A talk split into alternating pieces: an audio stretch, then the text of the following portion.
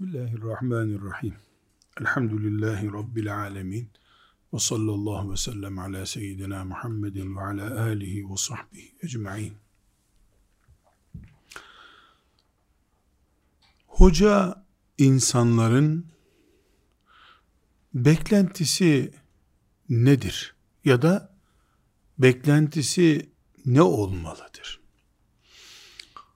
Bu sorunun cevabını bulabilmek için önce hoca kim ya da biz kimi kastediyoruz hocayla bunu beyan etmek lazım.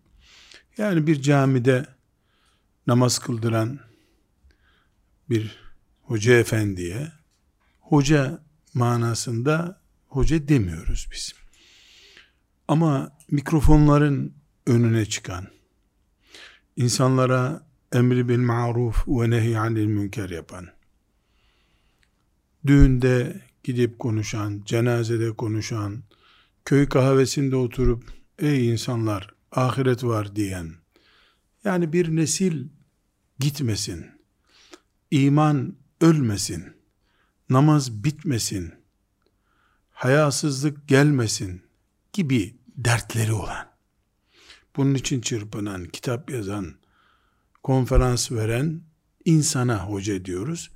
Bunun Kur'an adı ya da İslam tarihinde bilinen adı da davetçidir. Allah'a davet eden diyoruz biz. Ama bizde davetçi kelimesi kullanılmıyor. Hoca deniyor.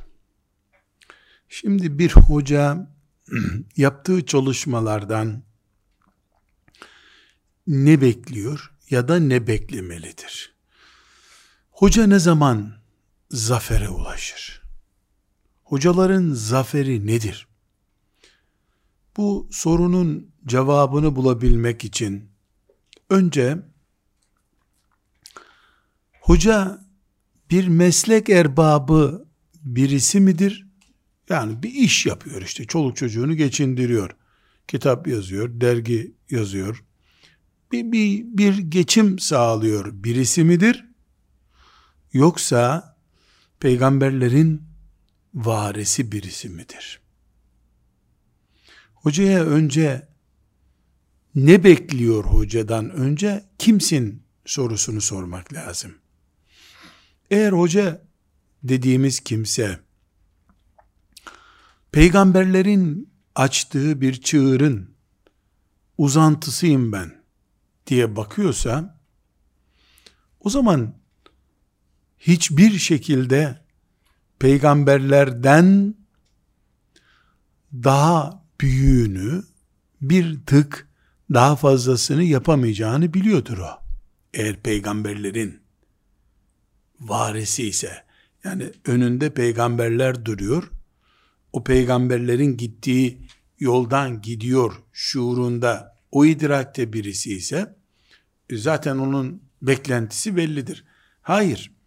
Hoca dediğimiz kimse bir meslek icra ediyor çoluk çocuğunu geçindirmek için veya nefsini tatmin etmek için gibi bir sebeple icra ediyorsa şüphesiz onun beklentilerinin ucu bucağı yok.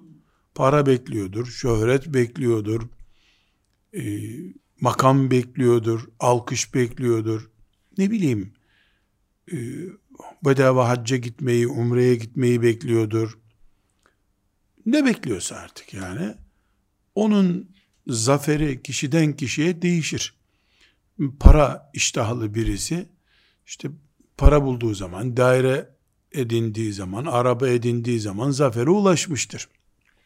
Ama insanlara Allah'ı, ahiret gününü, hesabı, sıratı, mahşeri, cenneti, cehennemi anlatmak, kötülükleri azaltmak, iyilikleri çoğaltmak gibi bir derdi varsa ki böyle bir derdi olması için onun bağlı olduğu meslek odasının peygamberler odası olması lazım. Din sendikası gibi bir sendikada e, yeri varsa onun beklentisi var. Onun beklentisi bütün memurlar güruhunun, kitlesinin beklediğidir.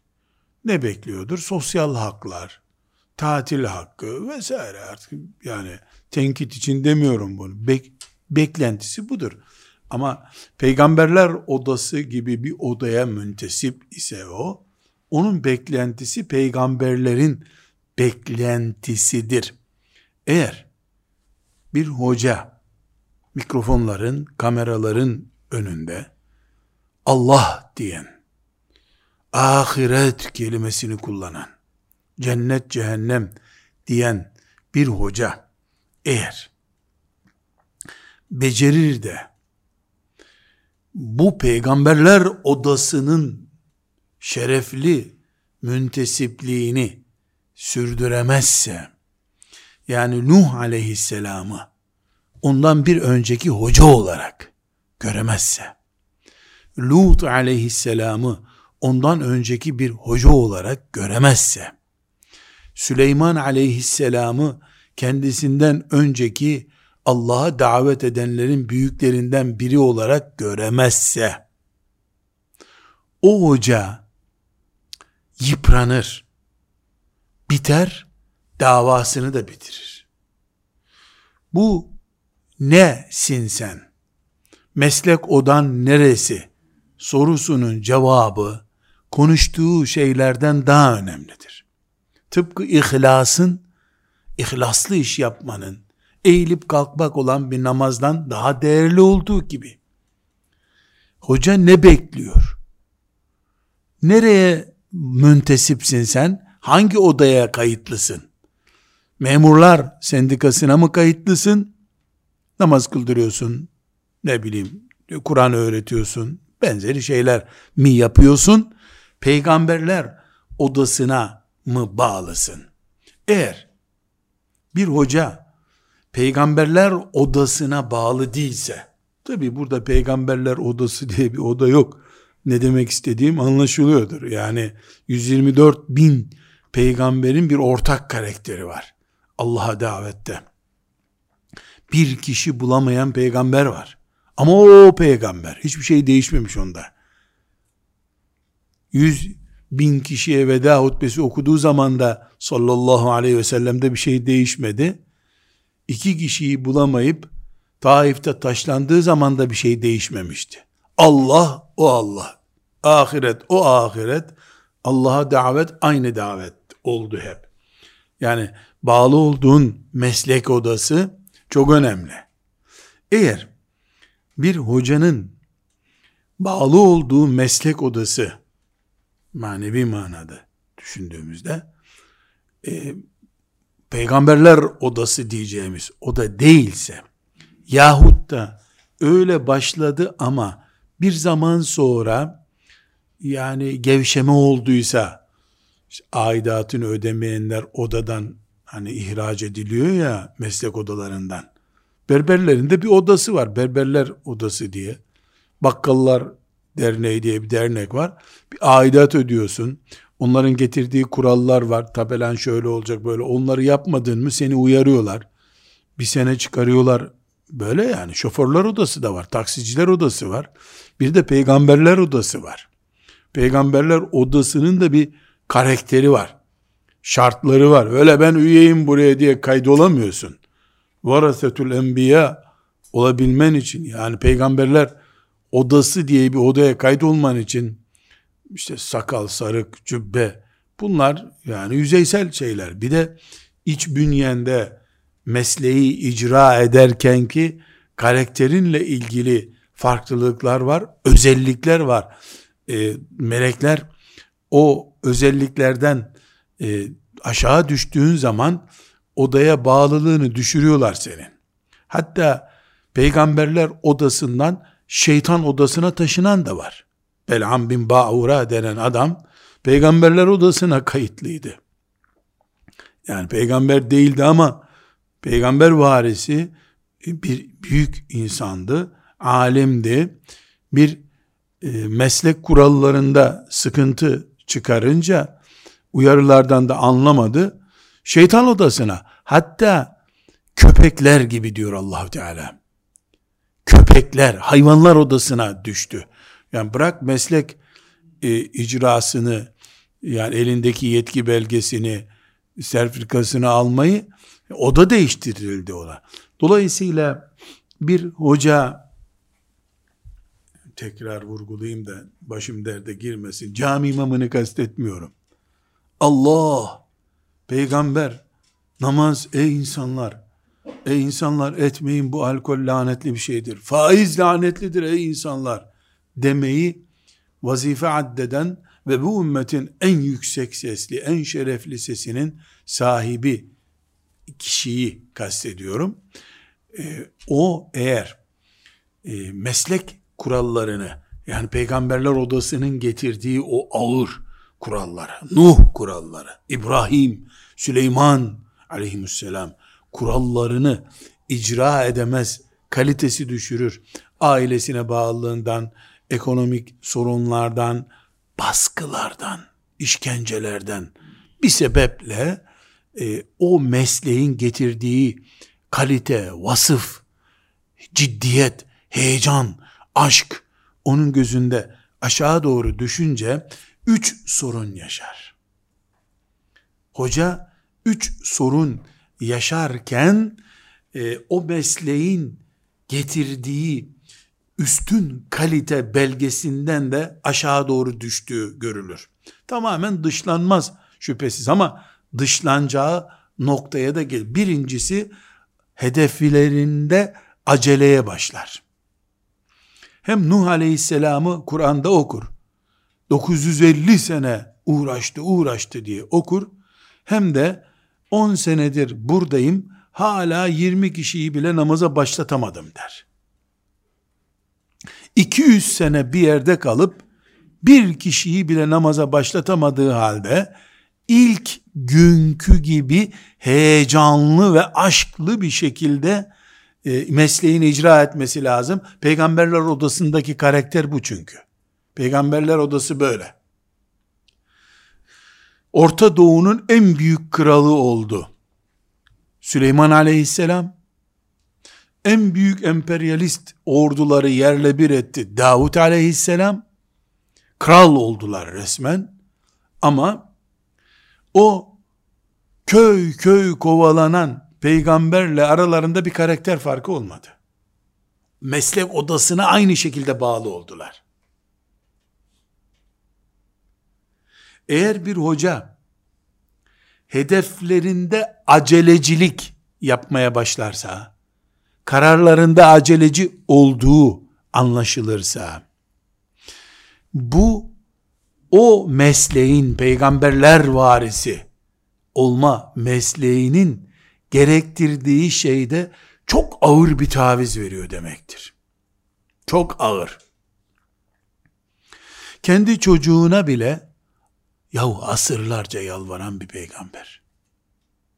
Kendi çocuğunu ikna edememiş bir peygamber.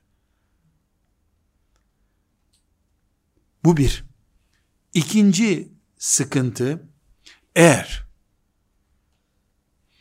yaşadığı hayatın modernitesinden etkilenmeye başlar ve Allah, peygamber ya da Kur'an ve sünnet dışında yöntem, yordam oluşturmakta sakınca görmüyorsa peygamberler odası kalitesinde ikinci sorunu yaşıyor demektir. Birinci sorun neydi? Acele etmeye başlıyor. Allah'ın kulları Allah'ın takvimine göre çalışıyorlar. Hoca efendi kendine göre bir takvim oluşturmuş. Ezeli ve ebedi olan yani başı ve sonu olmayan bir hayat sahibi olan Allah'ı alıyor 1900 filan tarihte doğmuş 45 yaşında bu 45 senelik hayatta Adem aleyhisselamdan beri gelen sürecin tamamının nasıl geldiğini, hak batılın nasıl mücadele ederek geldiğini hiç görmemiş gibi hoca olduğu halde, 3 senedir başlattığı bir proje ile bataklıkların kurumasını istiyor. Camilerin dolmasını istiyor. Meyhanelerin yerle bir olmasını istiyor. Faizin sıfırlanmasını istiyor. Süleyman aleyhisselam Yahudilere kral peygamber oldu yapamadı bunu. Sen bir mikrofoncukla yapmaya çalışıyorsun. Belki mikrofonun da yok. Bir küçük perşembe sohbeti oluşturmuşsun. Orada yapmak istiyorsun. Cebrail aleyhisselam geldi, başına koydu, peygamberin kalbine koydu. O aktardı. Bu kadar berrak bir kaynaktan almadı insanlar. Sen geçen hafta Riyazu Salih'inden hadis okudun. Bu hafta kadınların örtünmesini istiyorsun. Acelecilik sıkıntısı. Allah'ın takvimini beşere göre yürütmek demek bu. Bu bir sapıklık çeşididir aslında. Ve de, Efendimiz sallallahu aleyhi ve sellem Taif'te taşlandığı zaman o üzüm kütüğünün üzeri, kenarında oturup ne buyurmuştu? Sen razıysan bir derdim yok ya Rabbi demişti. Önemli olan Taif'e geldim. Kimse bana evet demedi. Böyle bir dert yok. Benim derdim sen razı mısın? Yani buraya geldim gördün ya Rabbi. Beğendin mi sen? Tamam boş ver. Kanadıysa kanadı. Yaralandıysam yaralandım. Mantık bu. Ofis böyle çalışıyor. Peygamberler odasında ölçü bu.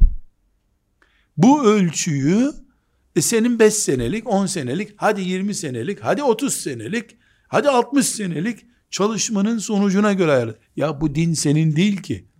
Dinde sen bir nokta kadar bile yer tutmuyorsun. Adem aleyhisselamdan beri kim bilir kaç yüz milyar insan yaşadı bu dünyada. Kim bilir? Rakamı bilmiyoruz. Şimdi sadece 7 milyar var. Bunların ne kadarı Müslüman? Allah diyorlar, dediler. Bunların içinde ne kadarı doğru söyledi? Bu ne yüzde oluşturuyor ki? Onlardan bir tanesinin hocası kainatın tek güneşi olacak. Gerçekçiliğe aykırı.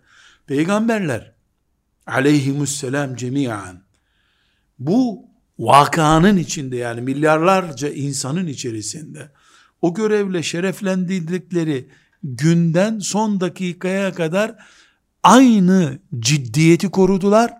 Kendilerini bir noktanın ötesinde görmediler. Yüzü gözü yaralanmış.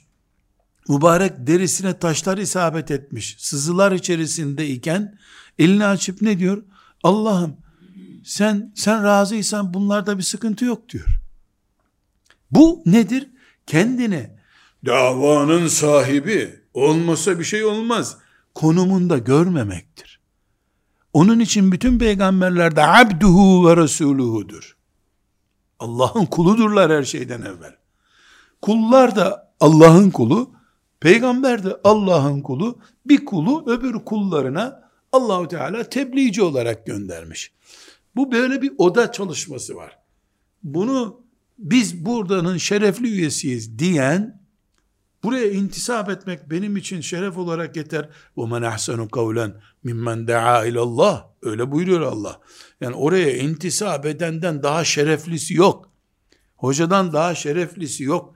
Hoca eğer bütün bu meslek kurallarının gereğini aşarak kendi çalışma takvimine göre insanlık düzelecek kötülüklerin kökü kurunacak. Faiz tertemiz helal paraya dönecek artık faiz olmayacak zannederse acelecilik bu.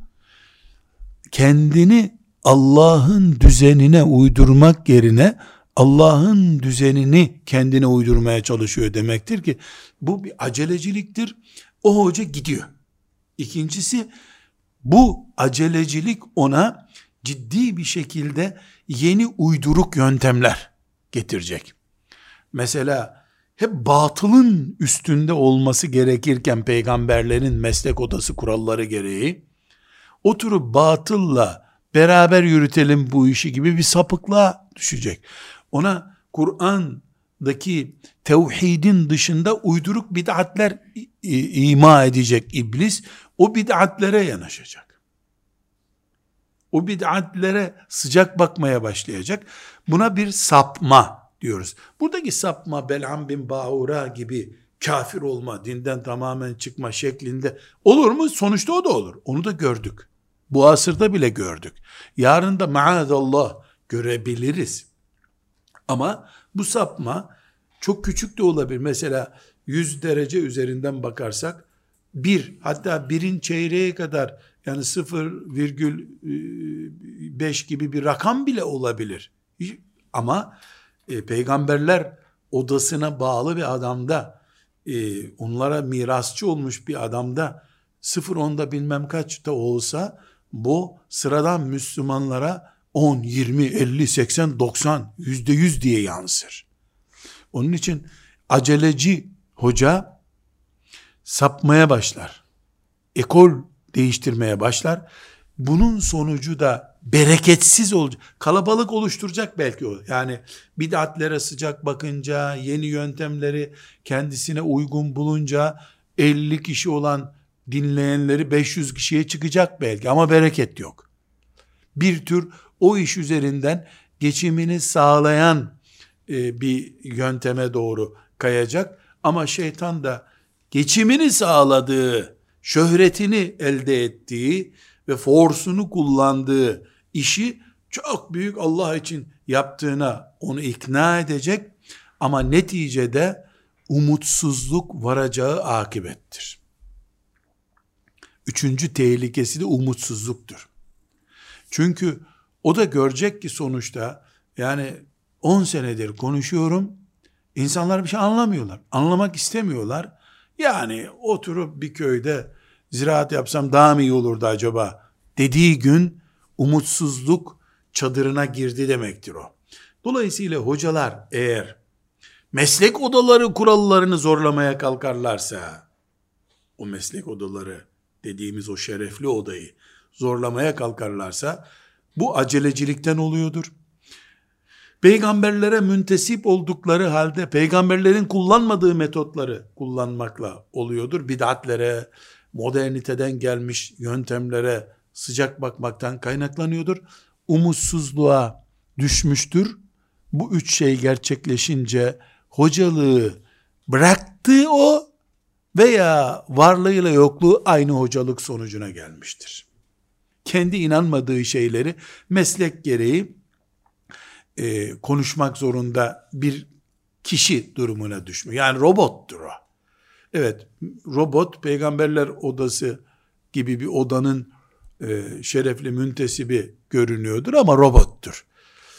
O zaman biz peygamberler zaferden ne anladılarsa, başarıdan ne anladılarsa peygamberler, hocaların da bunu anlaması gerekir demek zorundayız.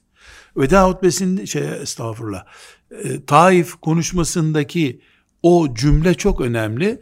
Veda hutbesinde de yansıması var onun. Şahit ol ya Rabbi. Şahit ol ya Rabbi. Size anlattım mı sorusundan sonra evet anlattın deyince ne buyuruyor? Şahit ol ya Rabbi diyor. O Taif konuşmasında sen razıysan gerisi önemli değil ya Rabbi. Hoca Allah'ın rızasını ve Allah'a davet görevinde başarıyı Allah'ın rızasını kazanma olarak görmeyi hedef bilecek.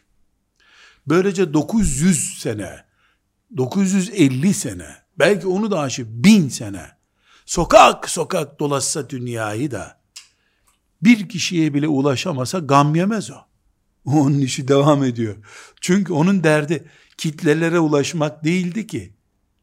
Allah'ın tayin ettiği bu şerefli görevde puan almaktı.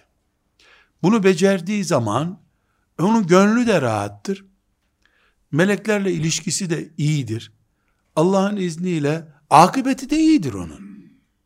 Sorun peygamberler odasına bağlı olup el ulema varasetül enbiya açısından peygamberler odasına bağlı olup peygamberlerin hedefi olan Allah'ın rızasını eğer sen razı iken razı isen ya Rabbi hiçbir derdim yok benim bu taşlara da razıyım ben diyen peygamberin hadislerin okuduğu halde kendisine hedef olarak kitlelerin gönlünü kazanmayı, dergisini satmayı, televizyonda daha fazla görünmeyi, camiyi doldurmayı, hatta camiyi doldurmak bile onun hedefi olmamalı. Bir kişi Allah deyip secdeye kapansın. Allah da bunu kabul edip onu cennete koysun. Al sana doldu cennet işte. Ne yapacaksın cami ondan sonra? Cami alt hedeftir. Hedeftir ama alt hedeftir. Dolayısıyla hocalık dediğim gibi başta bir sendikaya bağlı memur mantığıyla da olur. Allah'a sığınırım nefsim için. Soyum, aba ecdadım, torunlarım benim adımla dünyaya gelecek her kim varsa Allah öyle bir şeyden muhafaza buyursun. Yani yanlış kötü manasında değil ama ben kıyamet günü meslek odası olarak peygamberlerin odasından çalışma belgesi almış çalışan insanlarla dirilmek istiyorum. Sevdiklerime, e, neslime Allah bunu nasip etsin diye dua ediyorum. İyiydi, kötüydü, yanlış, arif. Herkesin bir özentisi var. Benim özentim de bu. وَمَنْ أَحْسَنُ قَوْلًا مِمَّنْ دَعَا اِلَى اللّٰهِ En güzel meslek bu. Bu sebeple hocalar evvela hedef doğrultması yapmaları gerekiyor. Yani Ankara'ya giderken İstanbul'da e, batıya dönersen Ankara'ya gidemezsin. Ne kadar gidersen git Ankara'ya gidemezsin.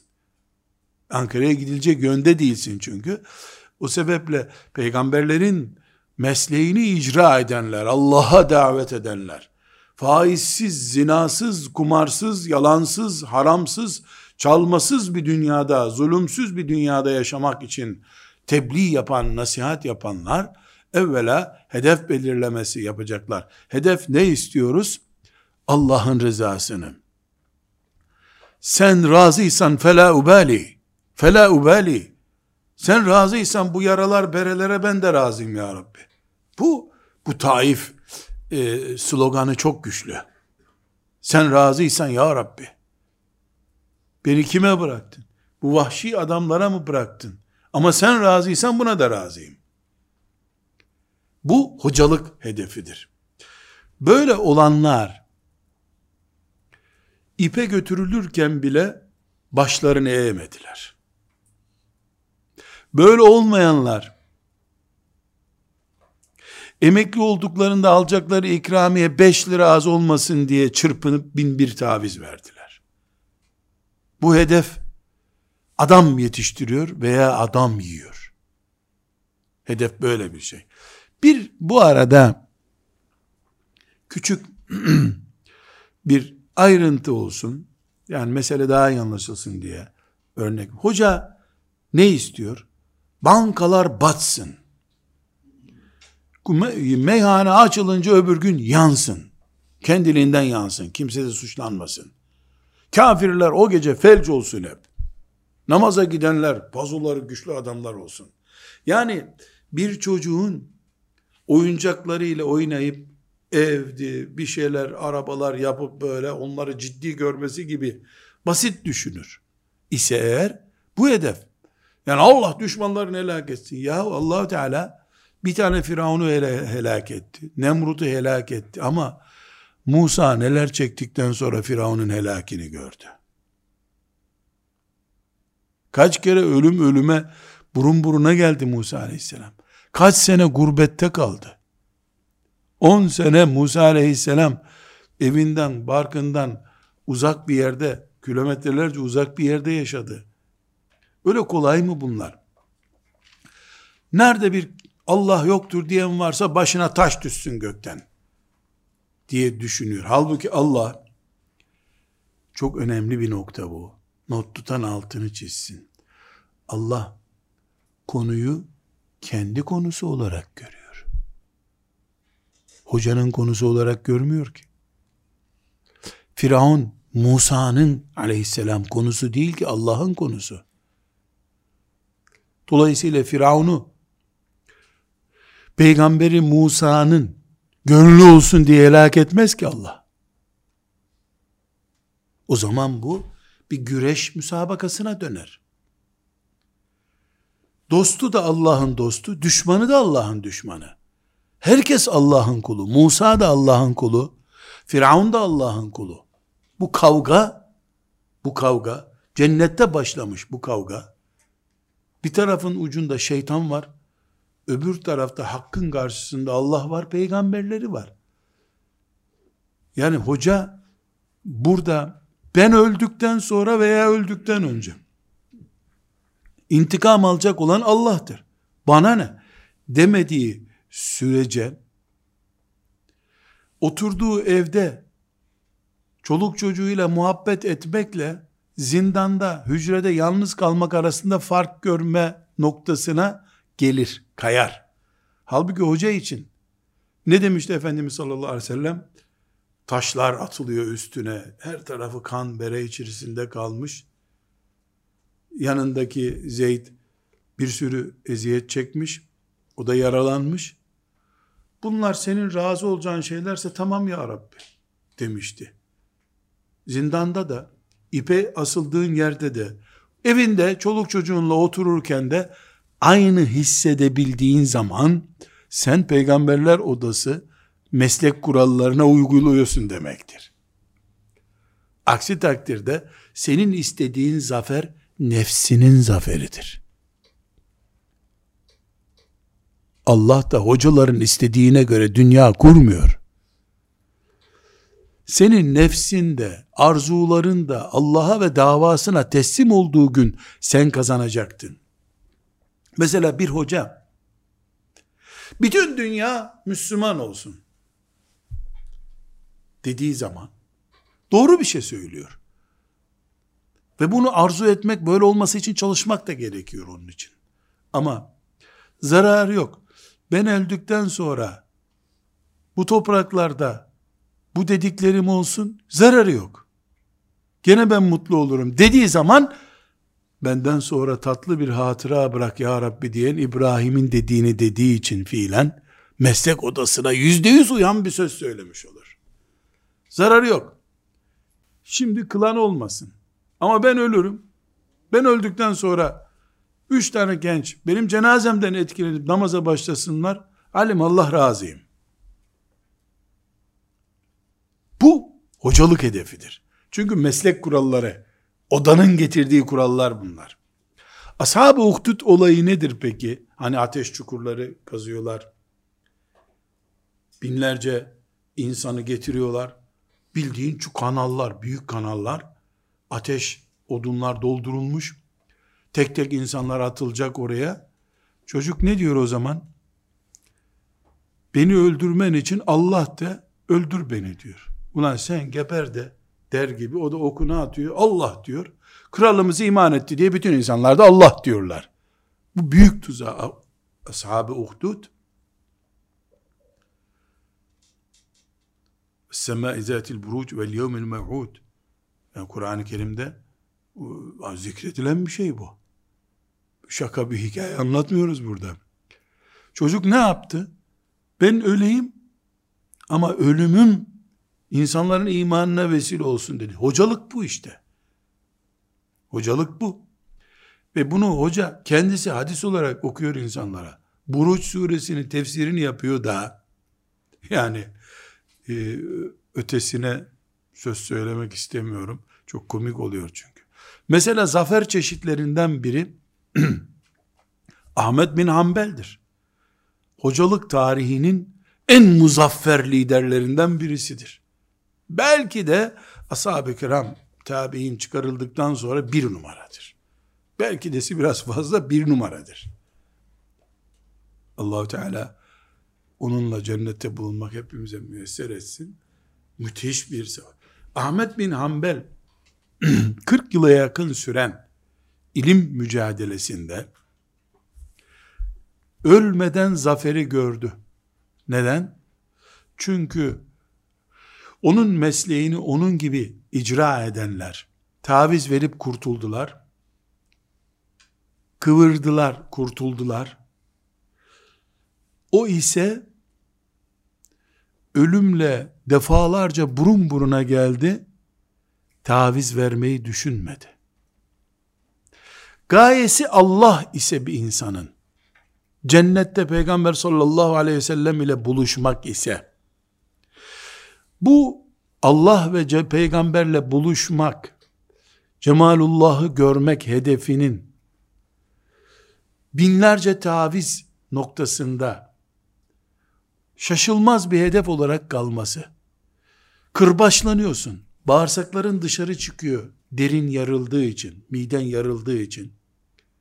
Buna rağmen davandan vazgeçmiyorsun. Sal yapıp seni eve götürüyorlar. Taviz vermiyorsun. Ya bu bir zafer değil mi? Hoca bunu gördüğünde secdeye kapanması gerekmiyor mu? Elhamdülillah. Bir hoca ben Fatiha-i Şerife'yi öğretirdim 30 sene önce. Şimdi de Fatiha-i Şerife'yi öğretiyorum. Elhamdülillah. Deyip şükür secdesine kapanması gerekmiyor mu? Bu idraki yakalayamayan insan şöyle bir sıkıntıya düşüyor. Bu dava benim müntesibi olduğum bir dava olduğu halde dava benim haline geliyor bu sefer. Halbuki İslam bütün mekanların dini, bütün zamanların dinidir.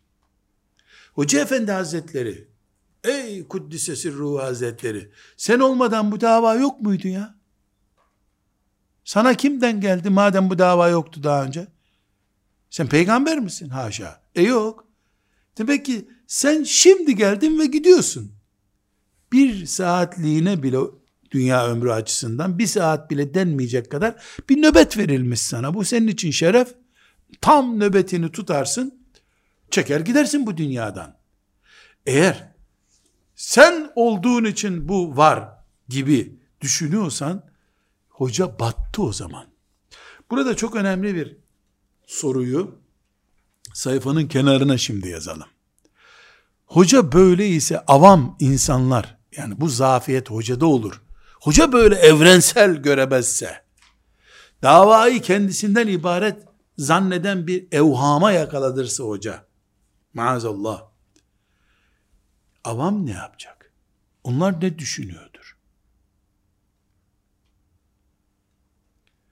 Hocaların peygamber odası mesleği icra eden hocaların bu zafiyeti gençlere o hocanın çağının gencine deizm olarak, ateizm olarak yansımaz mı?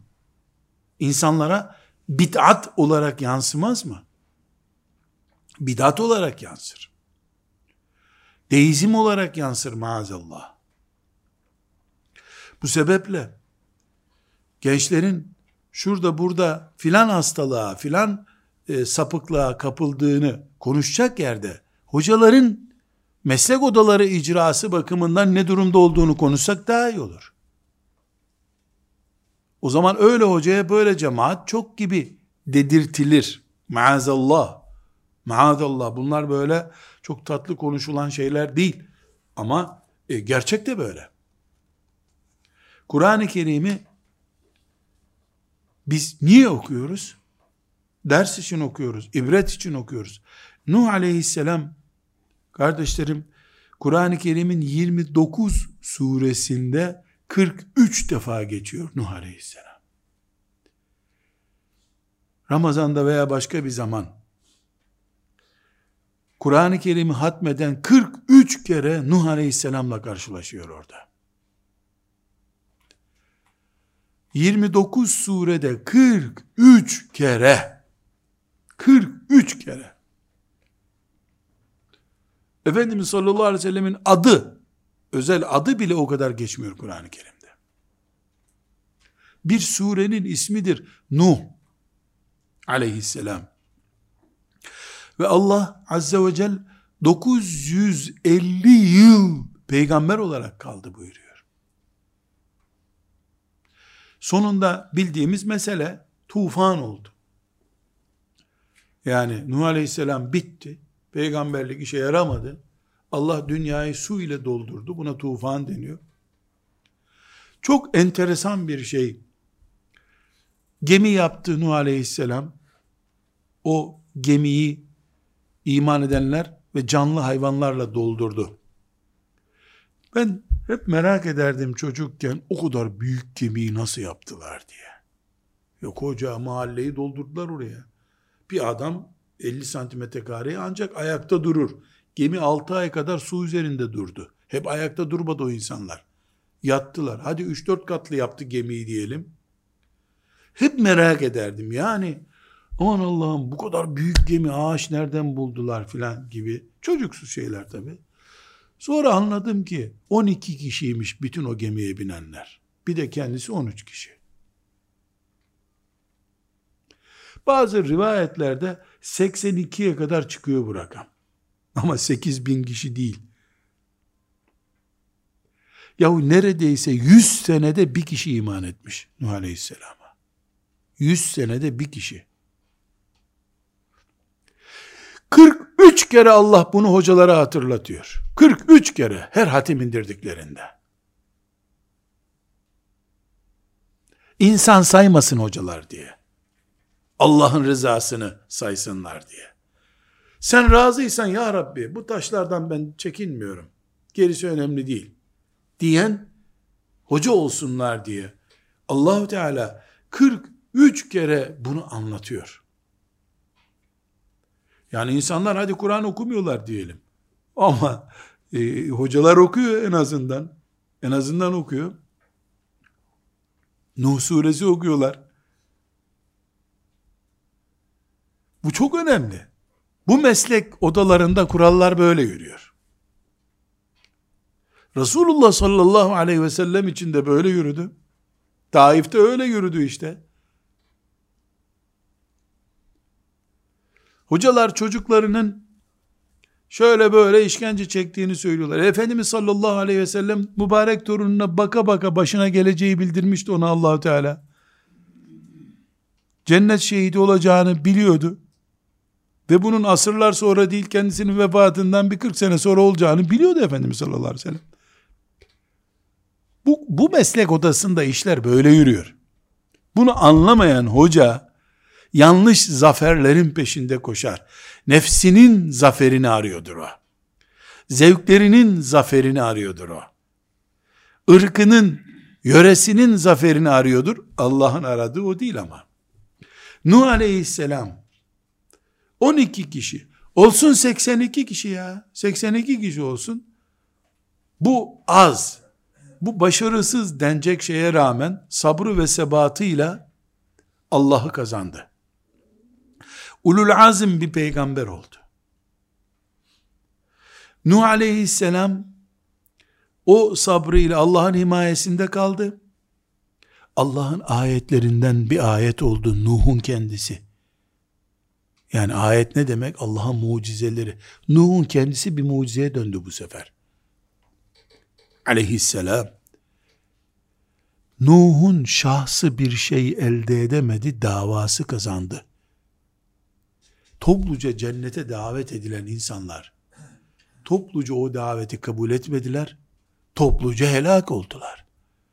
Nuh'un zaferi gerçekleşti ama şahsının zaferi gerçekleşmedi şahsının zaferi gerçekleşmedi. Davasının zaferi gerçekleşti. Davası da zafere erdiği için Nuh aleyhisselam Allah'ın yarattığı insanlık içinde ilk beşten biri olarak dirilecek kıyamet. İlk beş. Ulul azim bir peygamber çünkü. Peygamberliğin de bir üst seviyesinde Allah 25 peygamberi on binlerce peygamberden daha öne çıkarıp Kur'an'a taşıdı. Onlardan beş tanesini de 25'in başı olarak getirdi. Efendimiz sallallahu aleyhi ve sellem bir numaradır. Nuh aleyhisselam iki numaradır.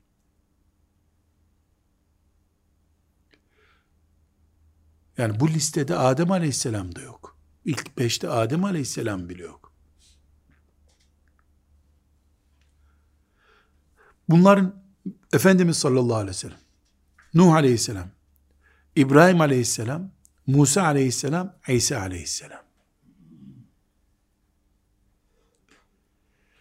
Bu sıralama Allah'ın insan olarak yarattıkları arasında sıralama bir numara Efendimiz sallallahu aleyhi ve sellem efendi, kainatın efendisi, yani dünya ve ahiretin efendisi, Nuh aleyhisselam, İbrahim aleyhisselam üç numara, Musa aleyhisselam dört numara, İsa aleyhisselam beş numara.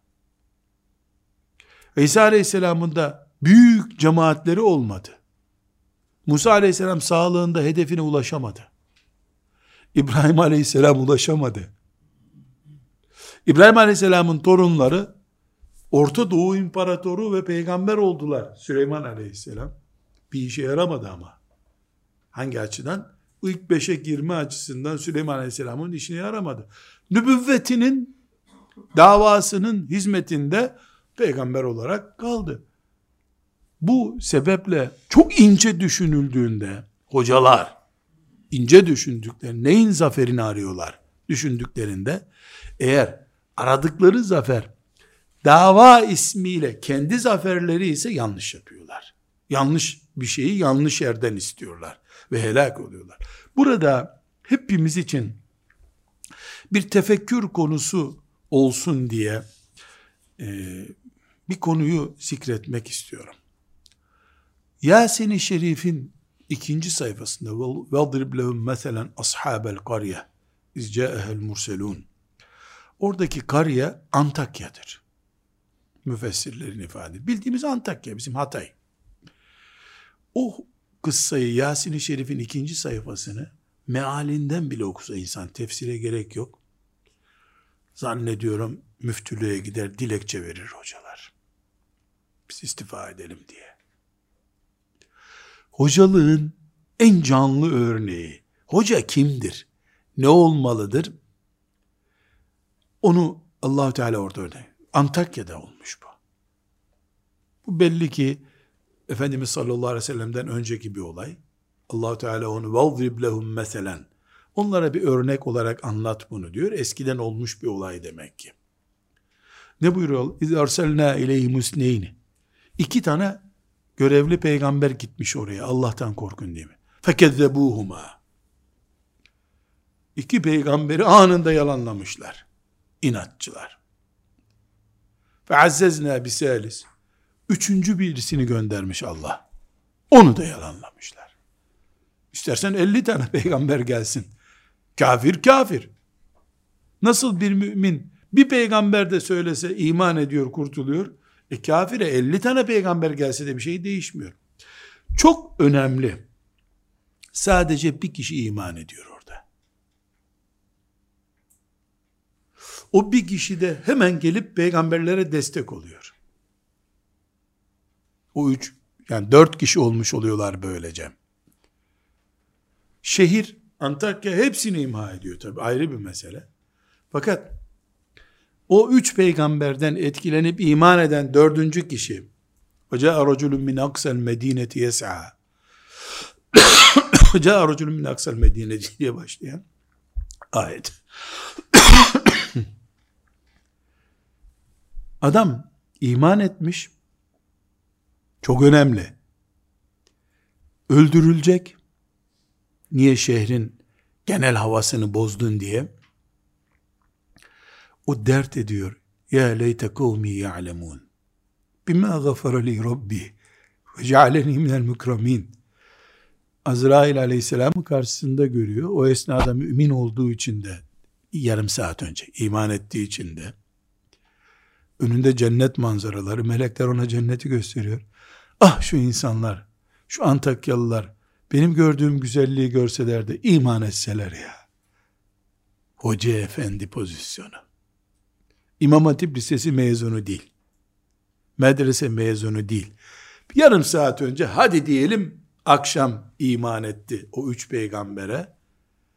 Geldiği düzeye bak toplumun derdiyle ölüyor adam. Can veriyor. Ya leyte kavmi ya'lemun. Şu Antakyalılar bilseydi bu işi diyor. Ne kadar güzel bu iman. Bilseydi diyor. Bima gafara li rabbi ve cealeni minel mukramin. Yasin-i Şerif'in bu ikinci sayfasını okumadan, tefsirini hazmetmeden, Ya Rabbi, bana bu şuuru ihsan et. Ben de o Antakya'ya giden adamlar gibi olayım. Onların meslek odasına beni kaydettir ya Rabbi demeden bir köye imam olmamalı bir insan. Maazallah e, çok berbat bir hesap öder kıyamet günü. Bana herhalde bir Allah'ın kulu çıkıp da ya layık düzende sen de sanki ne zannediyorsun demeyi versin. Ne layık düzeni be. Peygamber öldüren bir şehirdi Antakya o zaman. Şimdi Antakya'da hocalık yapan birisi o günkü Antakya'dan daha kötü bir Antakya'da mı hocalık yapıyor? Bunlar sadece şeytanın seni boşluğa çıkarmak için uydurduğu tuzakları. Öyle şey olur mu? Peygamberlerin seçebil, seçebilecekleri bir vatan var mıydı? Hangi peygamber hoş geldin diye onun için şenlikler yapan bir yere peygamber olarak gönderildi ki? O meslek odalarından bir hoca ona hoş geldin diyecek birisi bir ortama gönderilsin. Böyle bir şey yok zaten. Zaten peygamber takmadıkları için, hoca dinlemeyecekleri için zaten Allah oraya seni gönderdi. Bir köyde kendi kendine insanlar imamlık yapabiliyor. Kur'an-ı Kerim okuyup okutabiliyorlarsa hocaya ne ihtiyaçları var ki zaten? Ne hocanın kahrını çeksinler? Veya şehir. Bizim hocalar olarak mikrofonların önünde ya da sarık sarıp mihraba geçen, minbere çıkıp hutbe okuyan hocalar olarak mazeretlerimizi Allah'ın önünde söyleyecek şekilde kullanalım bari.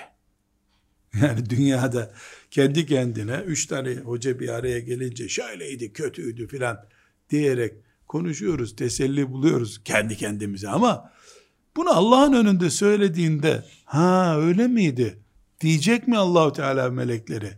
Böyle bu gerçekçi düşünmek lazım. Bari bunu gerçekçi düşünmeliyiz. İşin özeti şudur. Musab bin Umeyr radıyallahu anh Allah'a davet edenlerin sultanlarından biridir. Rabbine nasıl gitti? Elbisesi yoktu diyeceğim. Kefeni bile yoktu. Kefensiz ya. Kefensiz gitti bu dünyadan ya. Teröriste bile bir kefen veriyorlar şimdi.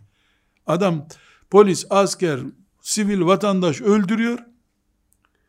Onu öldürüyor sonra devlet ona bile bir kefen veriyorlar da Musab bin Ümeyr gibi Medine İslam devletini kurmuş bir insanın kefeni olmadı bu dünyada ya. Şehit olduğu için biiznillahü teala taptaze duruyor mezarında şimdi kaldırsak kefensiz olduğu çıplak olduğu görülecek.